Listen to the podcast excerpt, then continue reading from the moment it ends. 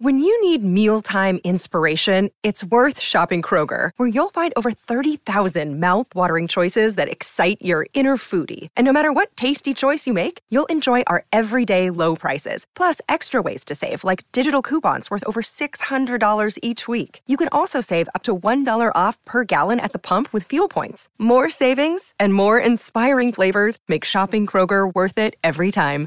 Kroger, fresh for everyone. Fuel restrictions apply. Boy, they coming home. They coming home. Oh, they coming home. Celtic Stuff Live. Welcome to Celtic Stuff Live on CLNS Radio, the leading online provider of audio and video coverage for Boston sports. And Jon and I are back with you. This is the second broadcast of the preseason. Last week, we previewed the Media Day extravaganza. And then uh, we obviously had an open practice on Friday night, so everybody got a chance to glimpse the players and what they've been working on. Some new people like Al Horford and Jaylen Brown, and then also was able to see a much improved jump shot from Marcus Smart, who went three for five in the green white scrimmage from beyond the arc, and Terry Rozier continuing to build off the confidence he built in the postseason against Atlanta, took into Summer League. And mm-hmm. Danny Ainge, during an interview during the broadcast on Comcast Sportsnet New England of the scrimmage, also echoing some love for Terry Rozier. So, despite a minor gaffe in the offseason, I think the biggest topic, Jon, really going is how much talent this Celtics team has in the backcourt. It, yeah, I mean we're we're uh, this is like uh, super. This is going to be for for those who are tuning in. This is going to be a, a vintage 1990 Bill Swerski super fans edition of Celtic Stuff Live, because uh, you know this is going to be you know if we had if we had 50 mini Ditkas and one Marcus Smart, how many different planets could we uh, capture? That's basically what our show is going to be today because there's a lot of love. sausage. Uh, uh. Tad, Tad had another heart attack.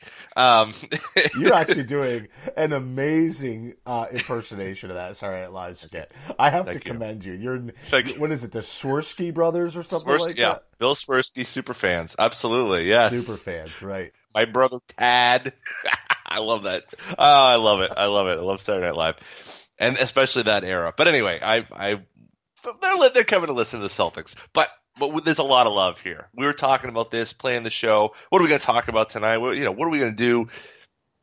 Man, that you know, I think certainly coming into it and coming off of our show last week, you were talking, you know, and, and obviously coming off of the whole summer, last spring, really in Jaylen Brown's corner. I I've got a bit of a man crush on on Terry Rozier. T Rose is that guy is going to be something. I think he's a player. I think uh, we all and I was as hard on that pick as anybody. I'm gonna I'll say it every time. But wow, man, that guy, that boy's got game. He's got game, and uh, They you know, all they've got to find a way to get him get him a consistent spot. Whether they give him the minutes and and the ball handling duties that Evan Turner had or not, and let Smart play off the ball, as it seems like that's kind of the early thought process going in. That would be great. I'm just I'm hoping that they preserve enough minutes for him because I really think he could be something more than any of us have, have even considered. Well, let's first say that also injuries have a way of sorting this all out for us. And I'm not trying to put the boogeyman on the team, but when was the last Cousins? time the Celtics made it through the season without some injuries in the backcourt? Remember Marcus Smart missing some time last year. And good on him because he was able to stay healthy all summer and work on that jump shot.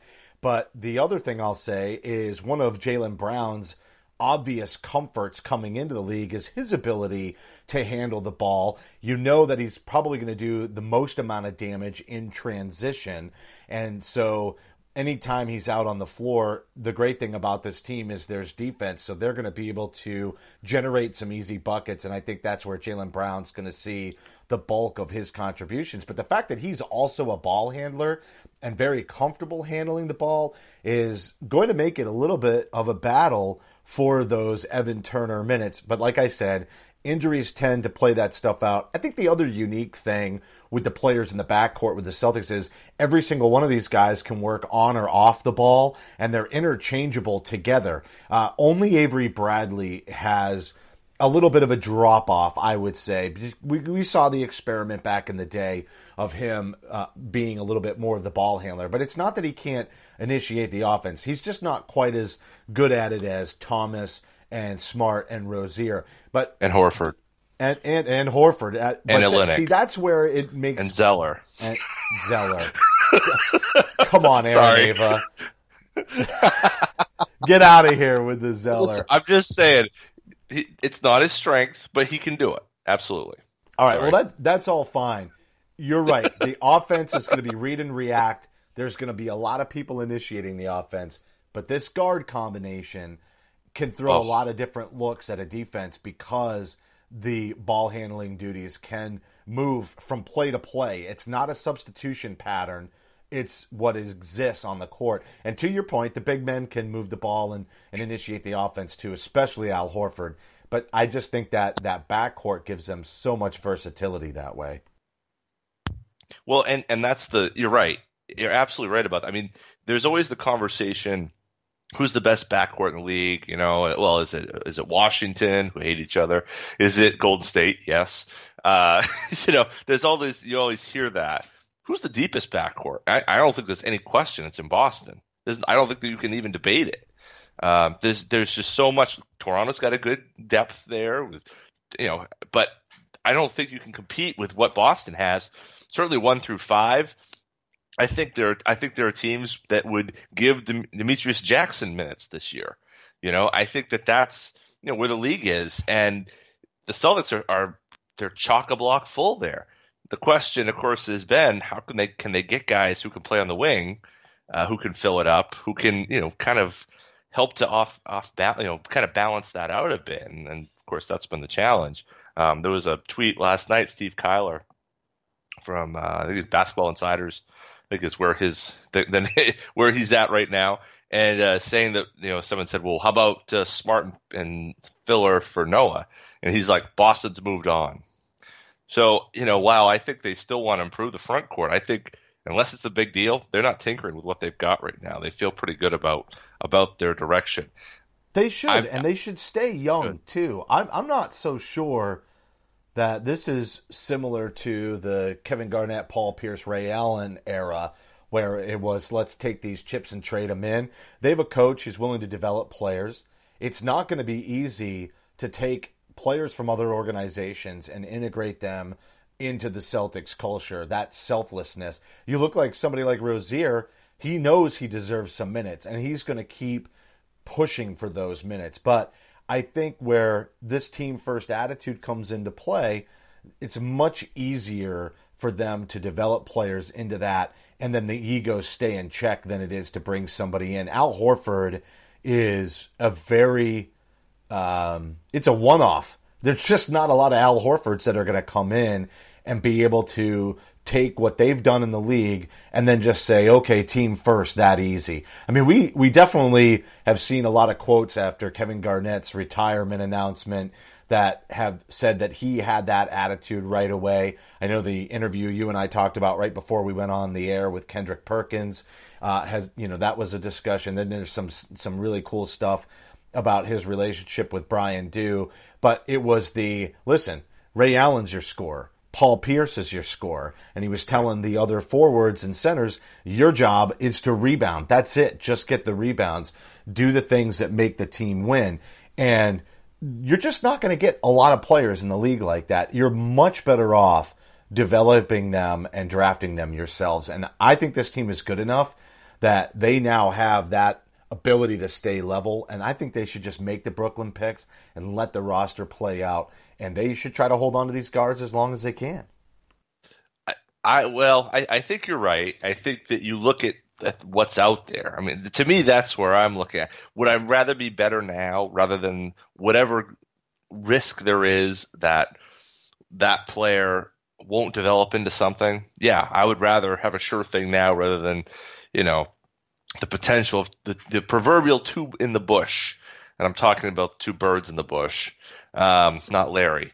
So we've got a we've got a thing here where you know you hope that Jaylen Brown's going to turn into something. You hope Terry Rozier is going to turn into something. You hope Marcus Smart can add some things to his offense to to off, to, to add to the defense and become really a, a an all star caliber player. The problem is is that you know those are that's all hope, and and I you know I'm perfectly content to build that way, but only if there isn't a move available. And I think that's the issue right now is teams are looking at the, the current CBA and, and the situation they're in, and it's very difficult to get better by trading away picks. I mean, you can't. There's no advantage to the you know the old uh, you know really the way that Carmelo uh, leveraged his way out of out of Denver. You know, you can't do that anymore. You can't you can't get as sweet a contract that way. So it's very hard to move players from from team to team, and you know, I think also the fact that people are looking at what Golden State's doing and they're saying, well, why risk it? Why should we even try that? Let's just try to win some games. Plus, there were so many teams that were, I think, tanking uh, or trying to tank here over the last few years that I think now they've got to win some games. So it's a very hard situation That's for such Danny an obvious Ainge. shot at the 76ers who just lost. Ben Simmons to Ugh. a foot injury. Like Brutal. seriously, what kind of a hex? Every big man that they draft is Truly. coping with some sort of an injury that's going to have to be rehabbed. I mean, I Yeah. think Ben Simmons will see the floor this year, but almost you got to wonder like, do they need to rip up the practice floor and you know the stadium floor out there in Philadelphia and just lay down some extra padding or something? Like, Yeah. what is going on? That's call, causing these injuries. You know, if it was the Boston Celtics having this problem, just imagine how Oh. much uh, uh, how much would be placed on the training staff and the doctor. You know, Oh, Celtics fans just love to to blast Brian uh, or no uh, McKeon, right? Brian is it Brian, Brian McKeon? McKeon. I can't remember who the team Yeah, doctor McKeon. is, but yeah, but you know what I mean. They just love to jump on the the training and, and medical staff bandwagon and slam them. You know, maybe arbitrarily is is how I've always felt about it. But Yeah. Larry H. Russell loves to to throw some bombs at at the training staff. But I will say that for me. I, I I just think this would be like a nightmare of epic proportions in the Boston media. Oh, number one draft pick. You know, af, uh, you know, really, this is the first time we're going to see Joel Embiid for the first time play an NBA sort of game on Tuesday night against the Celtics, which should be exciting, barring you know another broken foot. You know, Oh, and that- real quick, Yeah. I will be hosting the post game show, the first post game show of the season. So make sure you go to clnsradio.com and find the link for that immediately after the game. And we do have a, let's just do a couple of quick announcements because the other thing that came out this week was that we are going to be working in the first ever of its kind for our post game show to be broadcast on terrestrial radio. We're working with ESPN New Hampshire on that. There will be a select number of post game shows that will be hosted online as we do every year with the post game shows here on CLNS Radio, but then they are going to be broadcast in a partnership out over the terrestrial airwaves. Really, this is the first of its kind. Really cutting edge stuff, and just a huge thanks to everybody over at ESPN New Hampshire, notwithstanding Patrick Gilroy, who was really the glue that brought all of this together and will be featured prominently in the post game shows. So just a big thanks to to Patrick and the ESPN New Hampshire staff as well as Nick Gelso and everybody here at CLNS Radio that's been working on it. But I think that is a really excellent announcement for this season. And as I mentioned, I will be hosting our very first, it won't be over terrestrial radio, but our very first post game show of the year, first game of preseason against Philadelphia. I will be co-hosting. And a reminder real quick to follow Celtic Stuff Live on Twitter at CSL underscore tweet live, as well as your host. You can follow me at CSL underscore Justin, as well as Jon, who is at CSL underscore Duke. the entire CLNS radio network at CLNS radio, the Facebook page, facebook.com back forward slash CLNS fans. Don't forget to download our app for Android and iOS. Simply search CLNS Radio in your app marketplace. Lots of great content there, including the Bobcast from Bobby Manning, who was the inspiration for our off-season interview series, which is wrapping up. But we had Chad Finn last Thursday, Eric Weiss of Draft Express and Sports Aptitude coming up this Thursday. Should be hearing from Mark Spears the following Thursday, and then we're going to close it out uh, during the preseason with a replay of an interview with Earl Lloyd that Mark Spears helped us secure a number of years ago. And finally, CLNS Radio's YouTube channel, youtube.com forward slash CLNS Radio. And it's all starting back up again. High definition, high definition, full length locker room interviews and the Garden Report with Jared Weiss. The last programming announcement with this, Jared Weiss filling in for Larry H. Russell on Celtics Beat.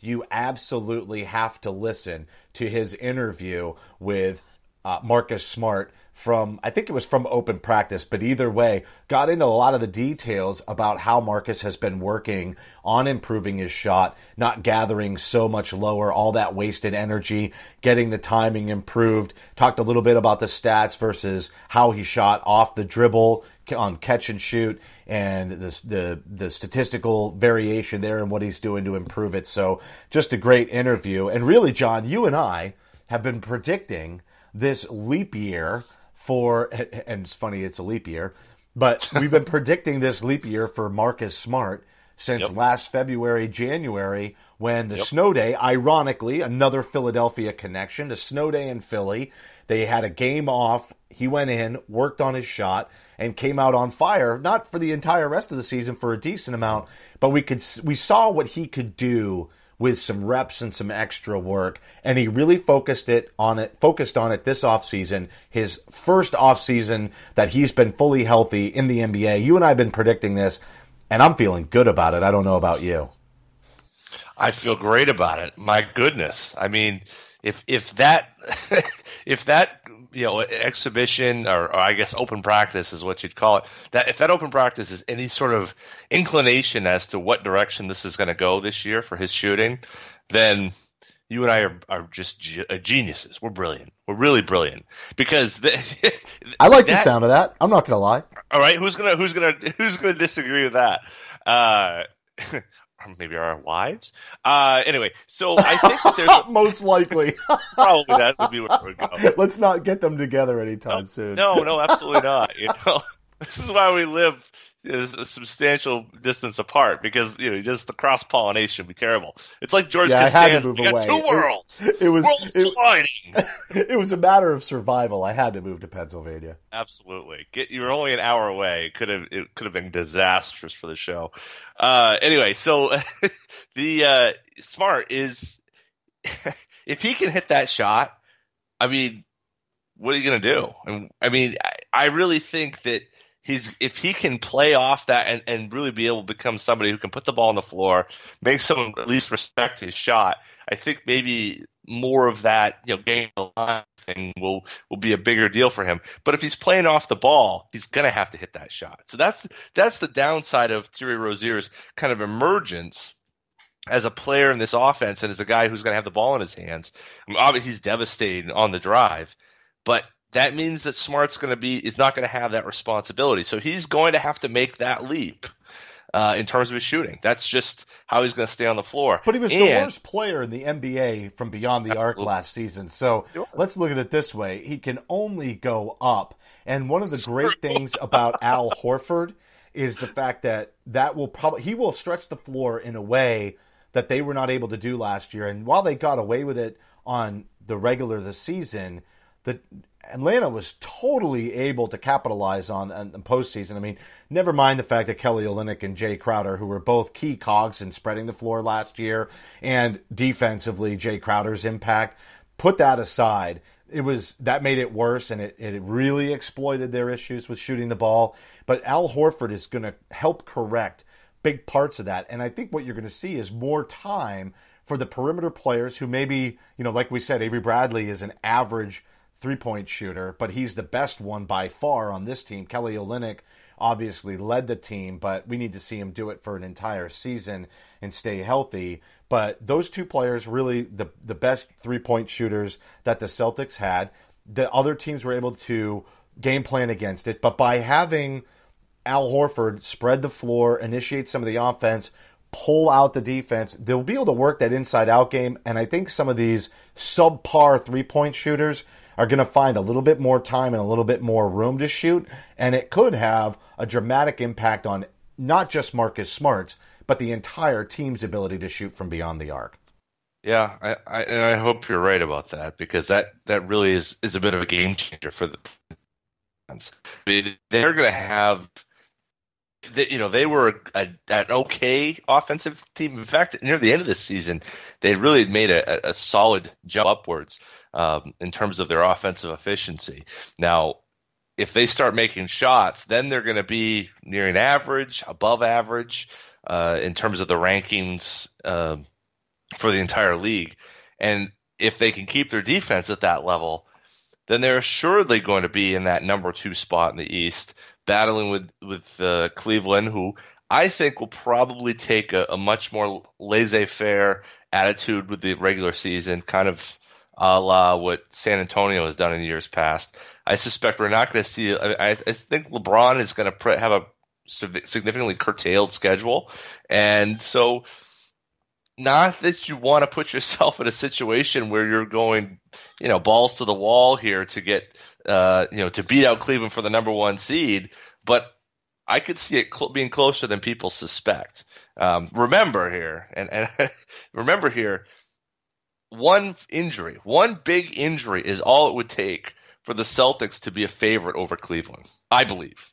This really is your you've, you've been championing this two consecutive shows. But you're I'm right. on this one. I'll be hammering. Keep hammering until these games start. Justin. You're putting the hex on LeBron James. That's just all it is. You're just hammering on that so we can go play Golden State and uh, newfound enemy Kevin Durant in the NBA Finals, which I am all for. The drama will be great. The sweep will hurt, but the drama will be great. And real quick, just got to let you know that the show this week has been brought to you by fanessentials.net. How would you like to get all of your favorite NBA teams merchandise delivered straight to your doorstep? Check out fanessentials.net. All you do is pick your favorite sports team, and every month you get team gear shipped right to your door. They find the sports gear so that you don't have to, and each fan box comes fully packed with some amazing gear. It's a great gift idea for any sports fan with prices starting at just $34.99. You, by supporting Celtic Stuff Live, will save 30% on the first month of your subscription. All you have to do is use promo code CSL2016 at the checkout. Go to fanessentials.net to get all the essentials that you need. And hey, guess what? Another great deal for you listeners. We're giving away a free month of Fan Essentials each week to our listeners. All you have to do is retweet our show announcement with the hashtag Fan Essentials. Make sure you're following at CSL underscore tweet live so that we can send you a direct message with all the information you need to redeem your prize. Stay tuned because towards the end of the show, in the final segment, we are going to be announcing the fanessentials.net winner for this week who retweeted our show announcement with the hashtag fanessentials. So, Jon, you're putting the hex on LeBron James, and I love it. But here's the oddity of what has happened in the NBA landscape for me. In one dramatic stroke over July 4th weekend, I went from being a supreme LeBron James hater to all of a sudden there's a part of me that has a soft spot for LeBron James all of a sudden because now I've directed all my hatred onto a team that I thoroughly enjoyed watching last year, the Golden State Warriors. But because of the Kevin Durant thing, now I have made this shift. It's a seismic shift in the NBA landscape. I now hate the Golden State Warriors. And there's a part of me that is like, if LeBron James does get hurt, that it only increases the likelihood that they start piling championships on with Kevin Durant, which is really not what I want. What I would love to see is LeBron James go back to the finals. If the Celtics can't do it, And I'm really concerned about their ability to beat a team like the Golden State Warriors. But they're only one injury away from, from maybe the Celtics being able to get at them, depending on how the team stays healthy and develops over this year. But part of me wants to see LeBron James just take it to him again. I'm not going to lie. I would love. I you know. I don't know.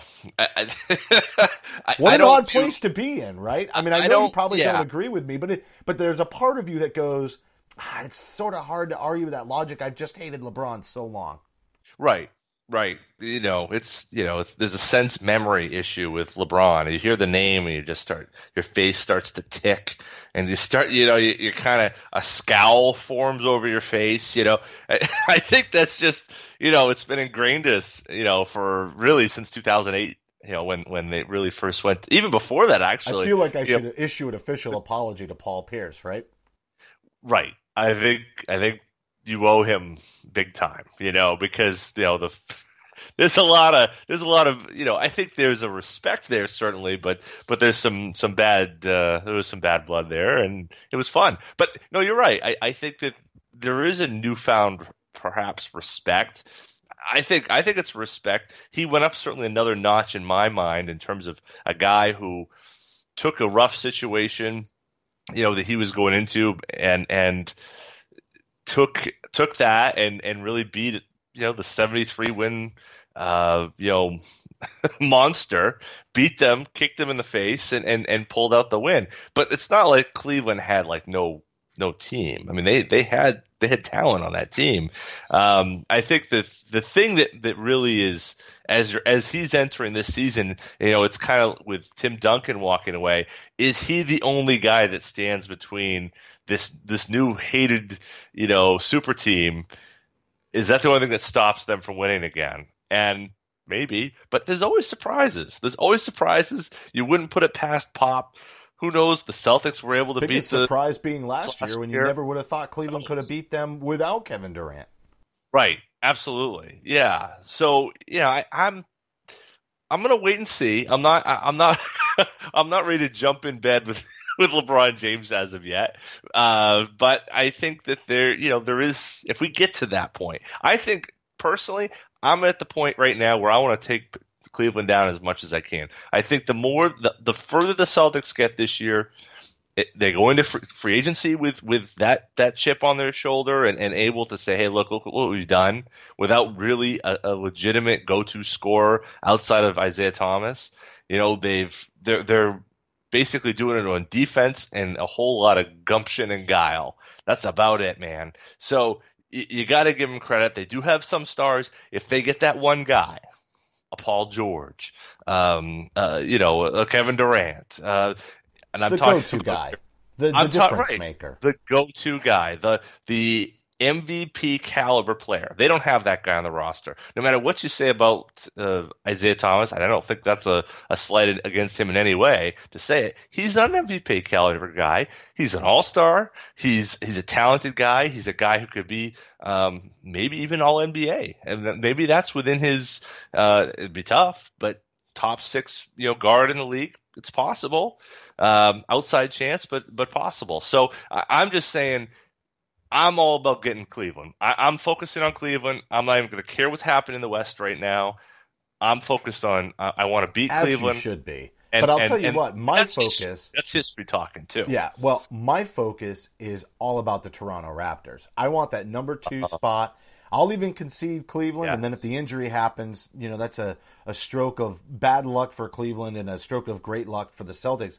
But here's the deal. If they can't outplay Toronto, it doesn't even matter that that big injury happened to Cleveland because it doesn't benefit the Celtics. It benefits Toronto if they're the better team. So we have to see the Celtics establish themselves fully in that number two slot. And the other reason is there's been not a lot of love for Jared Sullinger out of our camp here at Celtic Stuff Live.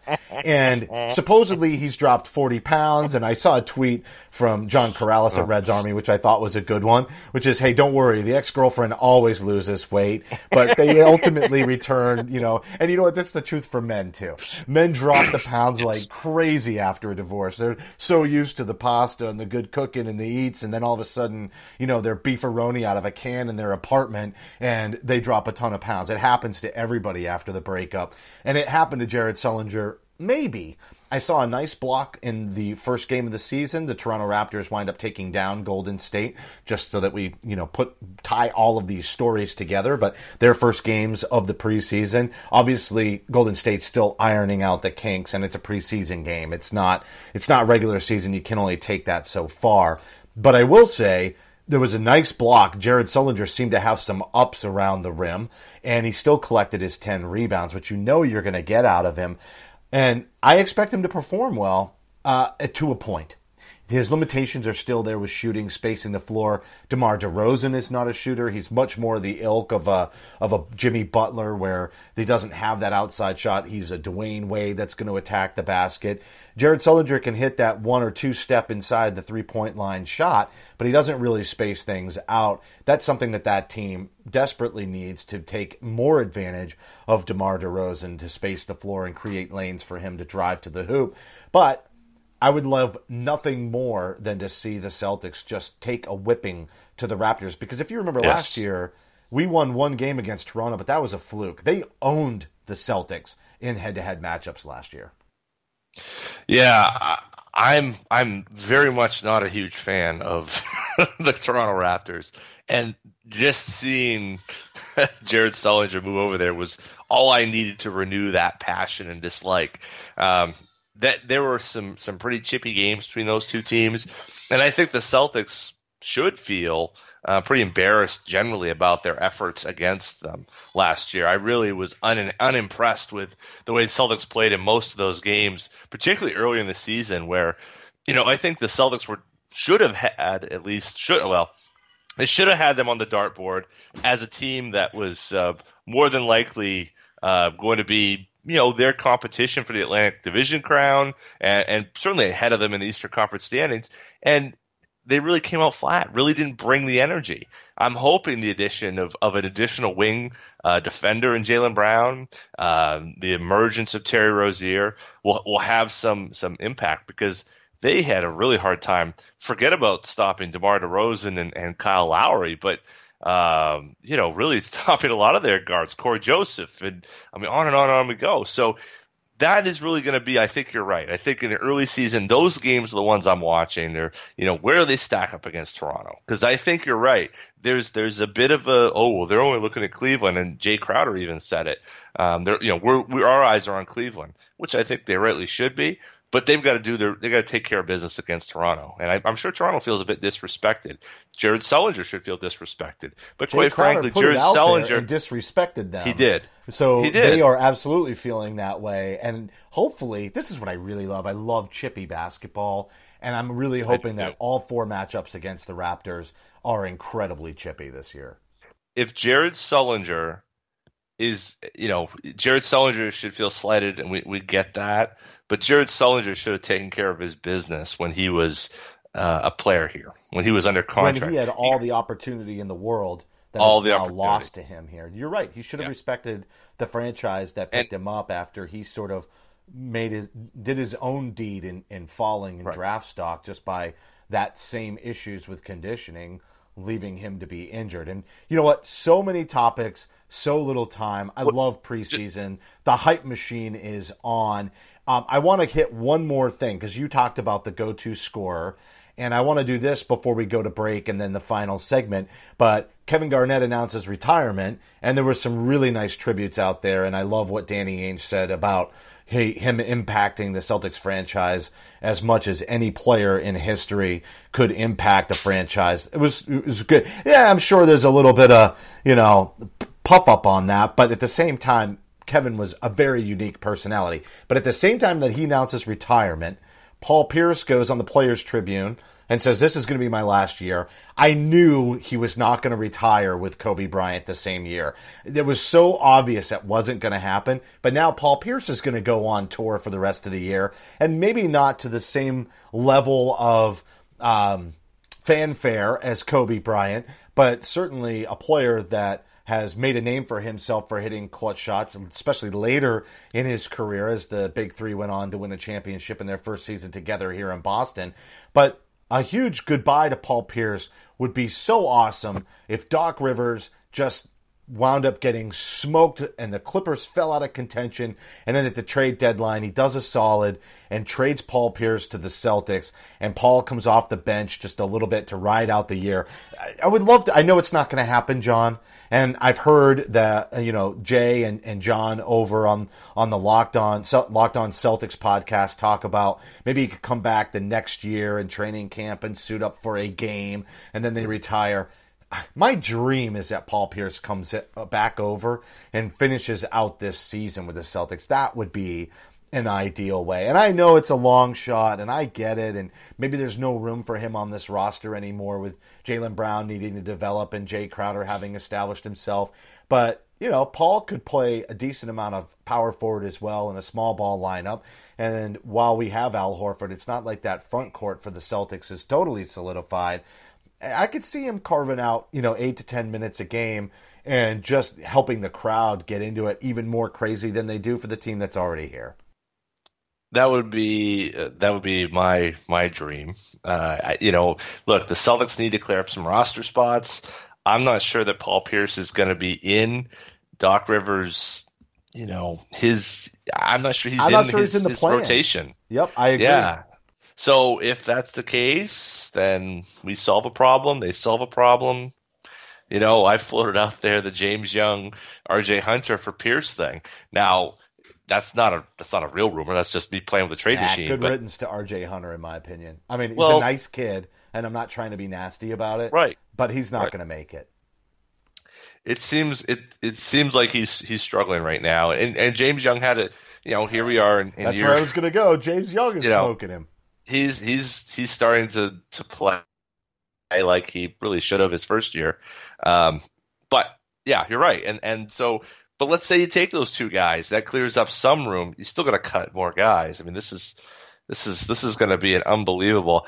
It's going to be very tough to get a sense of some of these some of these players because um, the preseason games should be interesting this week as we start them seeing playing against uh, Philly you know, I'd love to see him break break up some of that and bring Paul Pierce in right now. Uh, but you're right. If if he's really so far out of the rotation, Doc has pledged that he and Danny had worked something out. I don't know what the heck that means, but um, maybe there's a, a a piece of this that uh, that they can do that. You know, I, I'm not sure. I'm not sure how it would work, but it that would be nice. I heard John and Jay's suggestion. I, I don't know. A preseason game just seems it's it's almost like it's not It's up to little what much. he deserves. I agree. And you know Yeah. what? We'll talk about this as the season goes on, but while we're dreaming a little bit about meshing old and new and and you know going into the postseason with some depth, don't rule out Kevin Garnett returning to a team. Would be great if it was the Celtics, but don't rule out the PJ Brown sit out the whole first two thirds of the season, stay in conditioning, and then appear uh, for the uh, stretch run after the All Star break and into the postseason. You know, they only I, they have a plenty of time to sign in those final you know month month and a half of the season and still be eligible for the postseason roster. I can totally see that happening if the Celtics make some sort of a consolidation trade like the one you're talking a little bit with Paul Pierce. But when they take some of this young talent, if they do make a consol, you know, they do consolidate the roster in a, in trade like that, there would be some roster spots open. They're typically occupied by veterans if you want to make some noise in the postseason. Veterans that maybe aren't up to playing 30 nights, 30 minutes a game, but are able to contribute 8 to 10 solid, dependable minutes off the bench. Don't rule it out. And we're going to come back. We've got about 10 minutes left in the show. And Jon, I'll give you an opportunity to fire back on that one if you want. But first, we're going to hear from audible.com, our newest sponsor.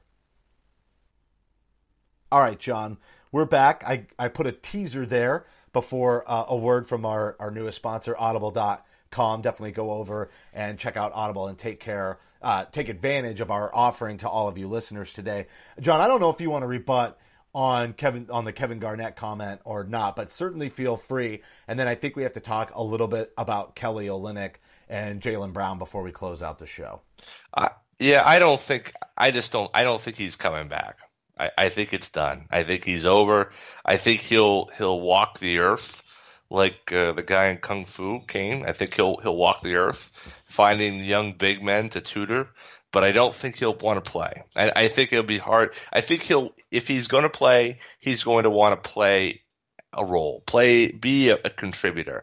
I don't see him wanting to play the Jack Haley, um, you know, ML Carr into the bench in '85 type deal. He, he's not going to want to be that guy. He's going to want to be Hasn't he really already been that guy in Minnesota last? Yeah, season? but they aren't winning though. Like th- that was part of his contract. You know what I mean? Like it was. I, I feel like that's that's kind of he was doing that, but it was a very defined role. I don't, eh, you know, are you going to add? I mean, unless he's going to play. Let's say you're you're probably the best probably opportunity for him is probably the Clippers, right? So It seems that way. He's going to practices and. Seems Yeah, like he lives out in doing quite a LA. Right. I mean, you know, he's got the place in Malibu and the whole thing. But I just, you know, is he going to want to sit at the end of the bench next to Pierce and talk about the good old days and maybe take up a roster spot? See, the problem is, is that so much of that part of the league has gone away. It's really hard. And you and I were talking about this right before we started the show. You've got you've got Kendrick Perkins out there. Kendrick, who's significantly younger, certainly than than KG is, 31, 32, I think Yeah, but the game's Uh, passed him by. games passed him by. Part of it is his ability, uh, you know, his abilities and, and his skill set, but also it's really hard to get veterans at the end of the bench now. Teams want to have those spots go to guys who are playing the D League and try to develop and find the next guy who's going to make the leap. The you know the next Khris Middleton, the next Hassan Whiteside. They want to use those those rots for development as opposed to bringing in veterans. Now Doc is probably a, an exception to that, although he's started to skew younger here in this offseason. So it could have happened, possibly. I, I'm just I'm I'm looking at it as a little bit more doubtful than. But we than already might have years those positions taken up by players drafted in the first round that are in that development slot that are still going down to the D League and playing like a James Young. I agree with you, but I think there's when you already have a unique situation like the Celtics with so much youth that needs to be developed. It's great to try and find the next D League superstar that's going to be able to come up, but that's because the other teams don't have the dearth of draft picks. This is going to start all over again next year when the Celtics make their Brooklyn Nets pick after the swap and they have another young player. They, there's just only so much development that can be done. And I almost think that the Clippers should be going the way that Kendrick Perkins talked about on the podcast with Woj that you just sort of summed up really well. But the Celtics should be going and trying to get some additional veterans to help players, you know, know what to do in the postseason and know and have scouted all those players, that extra coach on the bench. But we'll see. I mean, it's preseason. We have no idea where this team is going to be in the standings come February and that All Star break, and we have no idea if they're going to be able to make a trade. And I will also say that while there's a lot of fanfare, there's a lot of hype, we're all very excited about you know Marcus Smart's development and Terry Rozier. We haven't seen him play night in and night out yet. It's just what we've had glimpses glimpses of, and there's a lot of reasons to be hopeful about that backcourt. The front court has been stabilized by Al Horford, but there's still a lot of questions over there. And that's why I got to bring up Kelly Olynyk because it doesn't look like he's really going to be out there playing with the team until basically the end of training camp before he can take on contact. He's going to be rusty, even in terms of conditioning. I know he's shooting and he'll be able to have his stroke probably all sweetened out, but the truth is he's not going to be in game shape to start game shape to start the year. One of the things that came up in Chris Forsberg's summer forecast was, you know, who's going to be starting in that front court. And I, I put all of the odds on Al Horford and Amir Johnson, and mostly because I felt like last year the Celtics came out of the gate and they didn't have a rotation established. They really should do something as close as possible to what they ran out there most of last year. Al Horford will be as good as Jared Sullinger by the t- by the start of the season in terms of knowing the rotations, knowing his role, being able to read and react on the floor. I think all that's going to be no problem. But I think they got to leave Amir Johnson to start out because the defense is so integral to what they're trying to do. And they can get a lot of buckets off turnovers, creating turnovers with that defense. Now, I'm not saying and I know this is one of your favorites. I think you would love to see Olynyk and Horford in the starting lineup and really space the hell out of the floor. And I'm in agreement, Mm-hmm. but I think to start the season now, that question is really not a question. There's no way Yep. Kelly Olynyk is in the starting lineup at the beginning of the year. Yeah, no, I, I I'm walking that back. I, I think you're right. I think that there it makes a lot more sense to go with Amir right now, at least to start. If things change and things usually do through the course of the season, you can adjust on the fly if he's healthier, if he's able to perhaps board a little bit better. I think it will. I think that you know there's room for Kelly to make that upward mobility because he will have a spot in the rotation, and I don't I don't think that Amir's uh, stranglehold on that second you know forward or the second big spot is is really locked down at, by any stretch, uh, and injuries will probably necessitate a change to that lineup uh, from time to time. The other thing I'd add about that too, in in looking the the projections, I suppose for Al Horford. Al Horford was a great rebounder, not a good rebounder. He was a great rebounder. You go back to from basically 07, 08, his first season, you know, that playoff season that he that they played against the 08 Celtics really gave a bit of a run. The big reason for that was Al Horford. It wasn't Joe Johnson, it wasn't Josh Childress. It was Al Horford that was really driving that. And his rebound, his defensive rebounding was a real struggle, and his mobility was a real struggle for Perk and, and for KG. I think that Horford's he's getting knocked down a bit, and and this is where Sullinger was given a, a great deal of, of love by the folks in the analytics community is because he's such a good defensive rebounder. But the thing that the defensive th- those metrics don't take into consideration is scheme, and the scheme that Bud Budenholzer put into into, into place pulled Horford from the basket and prevented him from being in those defensive rebounding situations. If Horford is being slotted in the same style as as uh, we saw from Sullinger, Horford is once again going to be back in those spots, and so I think he could once Horford could once again become a darling of the analytics community. Not only is he is he a, a good passer, just as you had said early on, but he doesn't turn over the basketball. So he's one, he's he's getting you those boards, he's making good passes, and he's not giving it up. And not to mention his shooting, not to mention all the other things we've talked about, leadership. I think you know there's been some that have said, well, it's going to be a it, it could be a wash in terms of the statistical impact of Al Horford. I think it's going to be much bigger than people are, are anticipating right now. Well, and rebounding is because of the way the game has gotten inverted and big men are playing away from the basket. You know, you see these double digit rebound guys less and less in the league, and it's almost like nobody is recognizing what's happening on the floor. You brought up a great point about scheme. So I think Al Horford can get the rebounds that Jared Sullinger got. The question is, is that really what Brad Stevens wants? Even the offensive boards, if they wanted to leave the players there to attack the rim and try to create second chance opportunities, they could. But even back to Doc's tenure here, that's never been a strategy with this club. The Celtics get back on defense. Um, they're not looking for those offensive rebounds. They want stops. They want to control the pace of the game. And they've had a lot of success at it and the talent that they have out there. But even look at guard rebounding. Remember, Rondo was a very good rebounder with the Celtics. You look at Paul Pierce, also a very above average rebounder for the small forward position.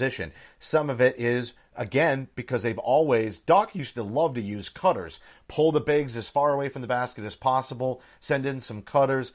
We never saw rebounding fall on the shoulders of just one player, and I almost think that Jared Sullinger, and in a way, I know this could sound funny, and, and maybe I'm going way off base here, but part of the issue with Jared Sullinger's rebounding numbers was because he had to contribute there. You've heard so many players like Jae Crowder talking about young guys coming onto the team, and especially in reference to Jaylen Brown, and they're like, find something that you do well, specialize it, and do that well, and then build off of that. Well, guess what? Jared Sullinger could rebound. He's got a wide body and he did a great job. But because he couldn't do all the other things, he had to do that really well.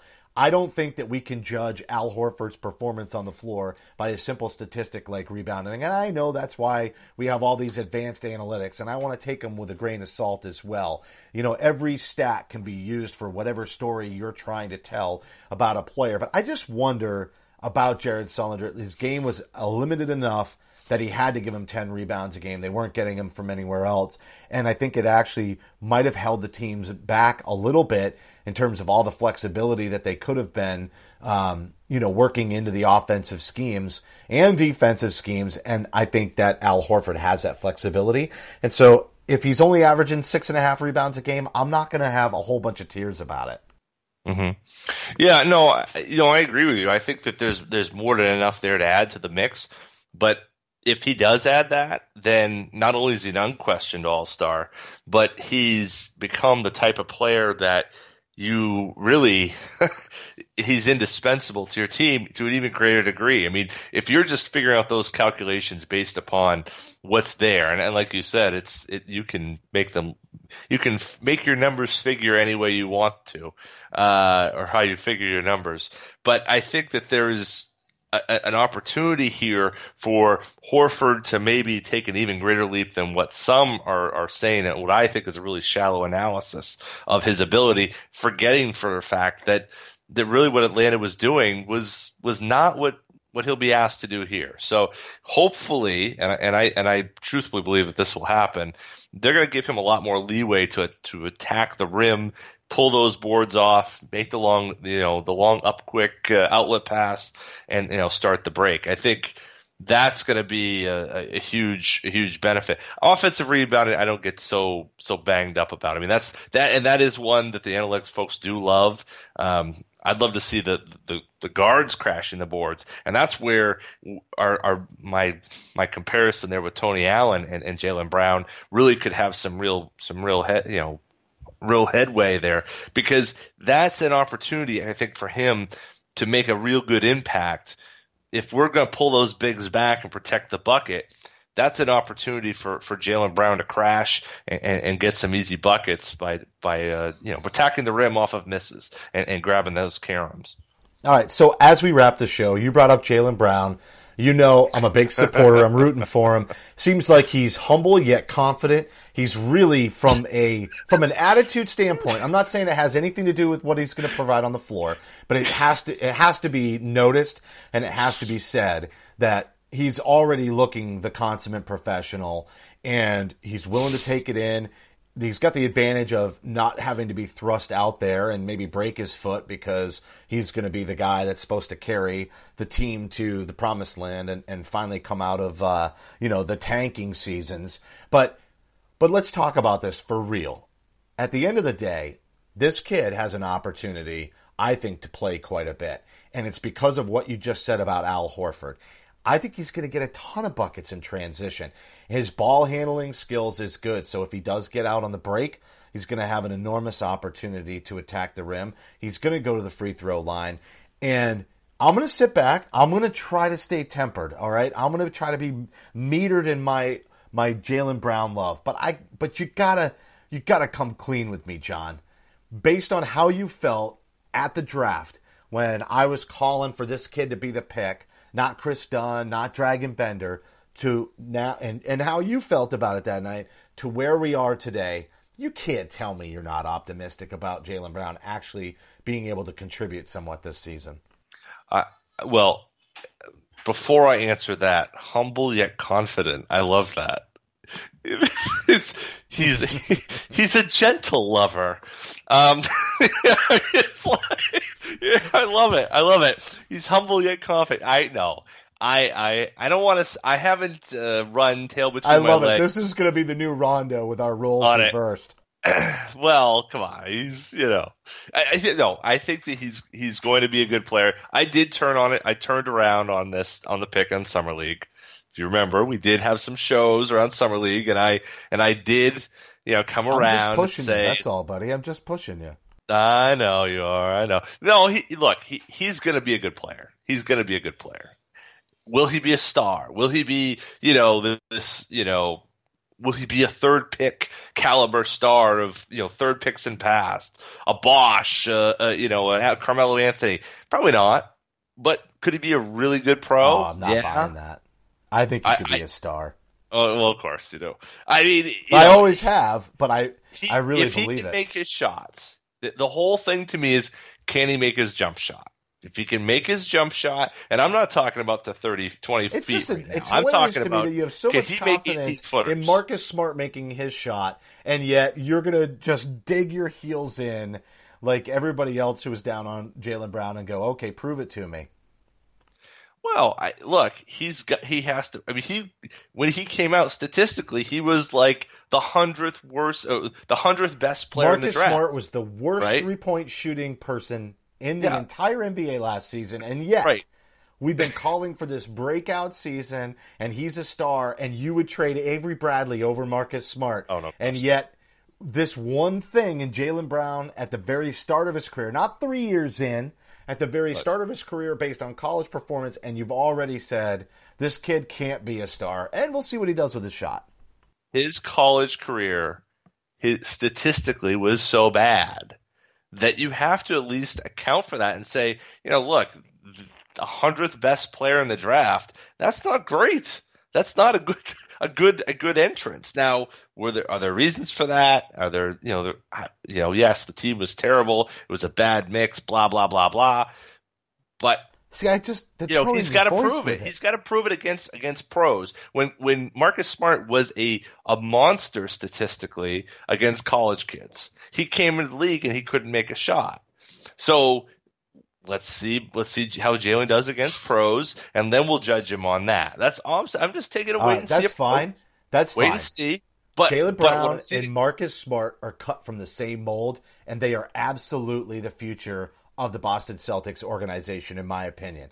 And not in an Al Jefferson, Delonte West kind of way. I, I'm talking I'm talking like a Kevin Durant and Russell Westbrook kind of way. Those two guys are going to find so much success in defense tenacity, and I think they're both going to improve their shooting enough for the way that this league is played nowadays that they're going to have an enormous amount of success for now and in the future. And I think Terry Rozier might be playing into that as well. And we are looking five years down the road. But let's just say this as we wrap the show to be continued because this conversation is only getting started thanks to the fact that training camp is underway. I look forward to more of these debates, Jon.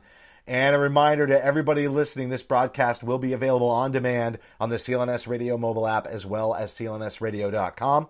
Don't forget to follow us on Twitter. You can follow me at CSL underscore Justin or my co host here, Jon, at CSL underscore Duke. Thanking everybody for tuning in and a reminder to support the show by subscribing to Celtic Stuff Live on iTunes and Stitcher. We'd really love it if you gave us a rating and a review because we want your feedback and it helps promote the show as well to everybody out there who's listening. We're definitely one of the top rated uh, on iTunes for Celtics podcasts. A reminder that today's show is brought to you by Audible and fanessentials.net. They have a great deal for all of you, but most importantly, you would be supporting Celtic Stuff Live and the entire CLNS radio network. Thanks to the loyal CLNS radio audience who makes it all worthwhile, and for staff writer Eddie Santiago, program director Larry H. Russell, the founder of CLNS Radio, and my co host Jon Duke, I'm Justin Poulin. Thank you for listening to this week's edition of Celtic Stuff Live. Celtic Stuff Live.